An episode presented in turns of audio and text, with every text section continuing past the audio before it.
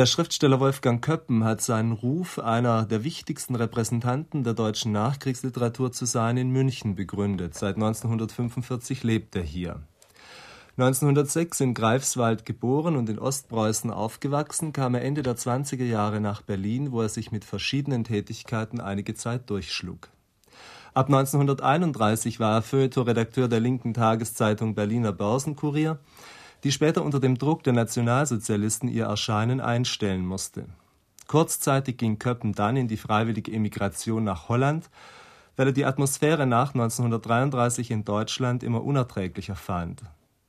Zur Emigration gezwungen war er nicht, da seine ersten Bücher 1934 und 1935 von den Nazis kaum bemerkt erschienen waren. Außerdem war Köppen nicht Jude und die unglückliche Liebe und die Mauer schwankt, seine ersten Romane, gaben den Nazi-Kulturpolitikern keinen offensichtlichen Anlass zur Zensur oder zum Verbot der Bücher. Aus Holland kehrte Köppen schließlich bald wieder zurück, weil er sich dort zu sehr von den Ereignissen im eigenen Land und der Muttersprache abgeschnitten fühlte. An ein weiteres Schreiben und Veröffentlichen unter den Nazis sei allerdings für ihn nicht zu denken gewesen, sagt er. Er hätte literarisch formale und inhaltliche Zugeständnisse machen müssen, und dazu sei er keineswegs bereit gewesen. Also ging Köppen in die innere Emigration und stellte sich, wie er es nennt, beim Film unter, wo er nichtssagende unpolitische Drehbücher schrieb, um zu überleben. Darin tat er es übrigens emigrierten Autoren gleich, die wie Bert Brecht in Hollywood ihr Glück versuchten. In den letzten Kriegsmonaten musste er Berlin verlassen, denn er wollte sich keinesfalls noch im letzten Augenblick zum Militär einziehen lassen. In Bayern fand er eine Zuflucht und in München lernte er seine spätere Frau kennen. Wolfgang Köppen wollte dennoch bald nach Berlin zurückkehren, weil er Berlin als seine Stadt betrachtete. Dieser Plan wurde allerdings nie verwirklicht, weil seine Frau hier immerhin eine Wohnung hatte, die im zerstörten Berlin kaum zu finden gewesen wäre. Und nach der Teilung Deutschlands und Berlins sei es ohnehin gleichgültig gewesen, wo man als Künstler in der Bundesrepublik gelebt habe, denn eine wirkliche Hauptstadt, wie es Berlin in den 20er Jahren war, gebe es bis heute nicht. Köppens erste Bemerkung in unserem Gespräch gilt also München, der Stadt, in der er seit 39 Jahren wohnt. München ist für mich mehr ein Weg ins äh, Innere. Ich äh, mache von den Möglichkeiten von München äh, wenig Gebrauch. Ich bin, ich habe mich hier mehr zu einem ungeselligen Menschen entwickelt und ich bin zwar äh, Mitglied einiger rühmenswerter Vereinigungen wie die äh, Bayerische Akademie der Schönen Künste, ich muss es betonen, der Schönen Künste heißt sie tatsächlich, und ich bin es auch gern, aber einen äh, engeren Kontakt, einen geselligen Kontakt oder gar einen Freundschaftskontakt äh, zwischen den äh, vielen in München lebenden Schriftstellern von Malern ganz abgesehen, gibt es eigentlich nicht. Es, es, fehlt hier so etwas wie das romanische Café in Berlin, ein, ein Ort, äh, zu dem man täglich einmal äh, gehen würde, ohne verabredet zu sein und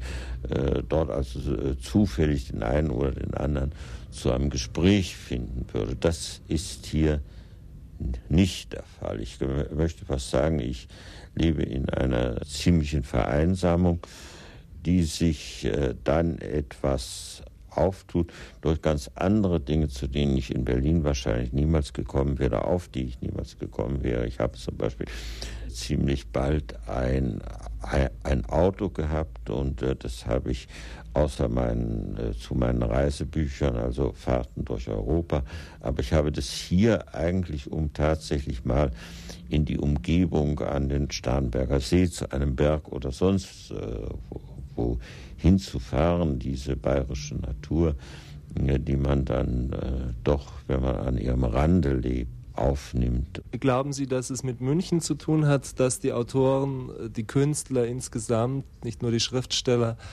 relativ vereinzelt leben oder ist das nur eine spezielle Situation von Ihnen, das zurückgezogene Leben? Das zurückgezogene Leben ist natürlich eine Situation von mir. Es ist mein Leben. Ich liebe eigentlich die Einsamkeit. Und das kommt daher, Schreiben ist eben äh, ein einsames Geschäft. Ob, ob das äh, auch das Leben sein muss, das ist eine Frage, über die man äh, diskutieren könnte. Aber ich, ich halte an sich Berlin für eine geselligere Stadt als, als München. Schreiben ist ein einsames Geschäft, sagen Sie. Ist der Schriftsteller verdammt zur Einsamkeit?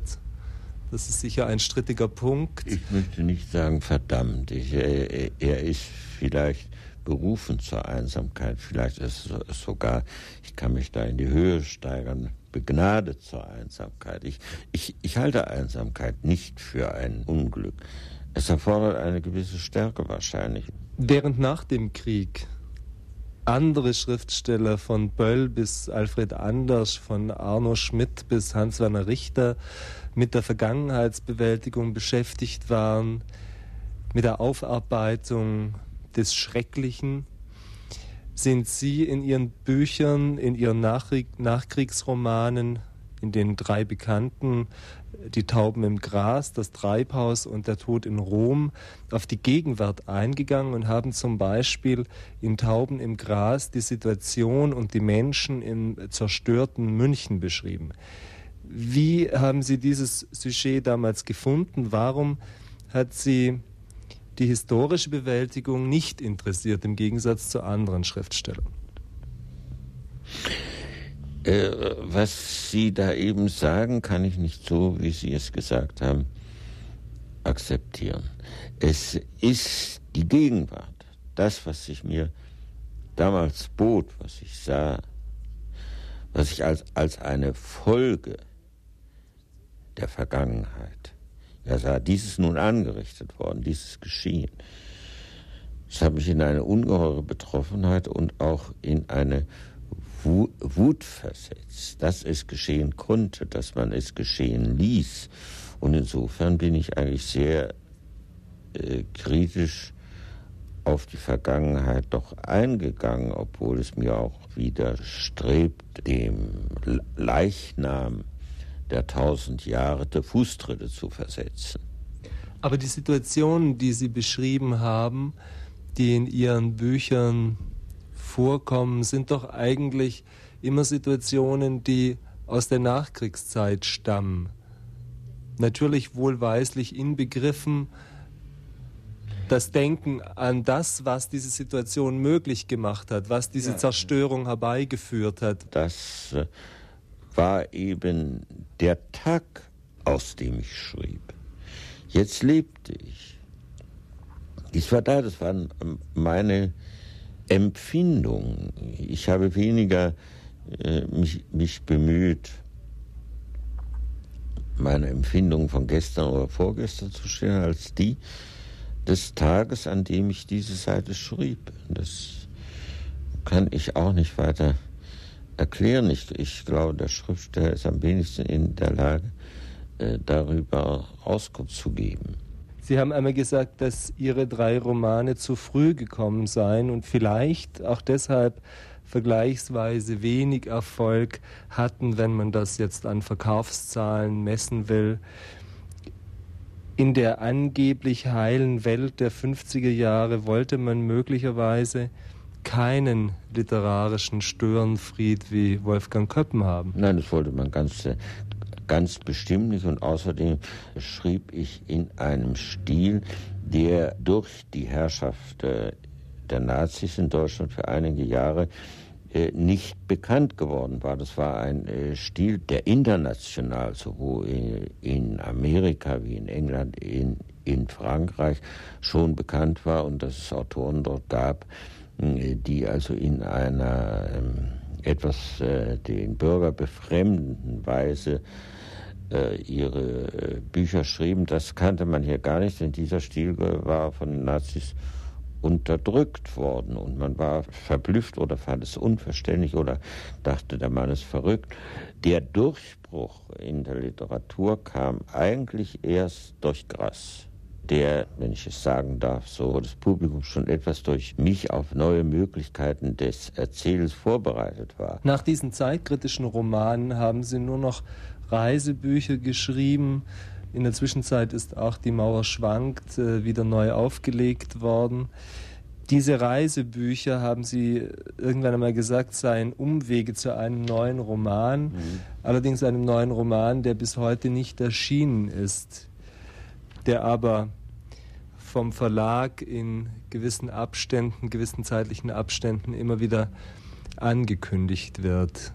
Wird dieser Roman erscheinen oder ist das sozusagen eine Verlagsstrategie, ihn immer wieder anzukündigen? Es ist ein Leichtsinn, der mich manchmal ärgert. Äh, wenn ich äh, in einem Gespräch mit meinem Verleger das erwähne, kann es sein, dass das als eine schon vollendete Tatsache in irgendwelcher Zeitungsnotiz steht. Hm, äh, außerdem haben Sie vergessen zu erwähnen, die, die Reisebücher sind äh, keine Reisebücher in dem Sinne, dass sie Reiseführer werden, sondern das, das sind auch, wenn auch verdeckt, die Reisen einer Romanperson, möchte ich sagen. Die Romanperson bin in dem Falle ich. Außerdem habe ich dazwischen noch das Buch Jugend veröffentlicht, also nach den Reisebüchern veröffentlicht. Und es äh, gibt verschiedene Fragmente von Romanen, die aus äh, den verschiedensten Gründen, die ich jetzt nicht erörtern kann, äh, liegen geblieben sind. Aber aus all den Fragmenten könnte man leicht schon einen fertigen Roman machen. Das werde ich aber nicht. Und ich arbeite jetzt an einem, von dem ich die Hoffnung habe, dass er fertig werden wird. Mhm. Ob er es wird, das weiß ich nicht. Das liegt nicht an mir. Das liegt an dem, an dem Roman. Man könnte es so äh, sagen, ein Bildhauer könnte sagen, das äh, liegt nicht an mir, dass die Nymphe nicht entsteht, das liegt am Marmor oder am Stein.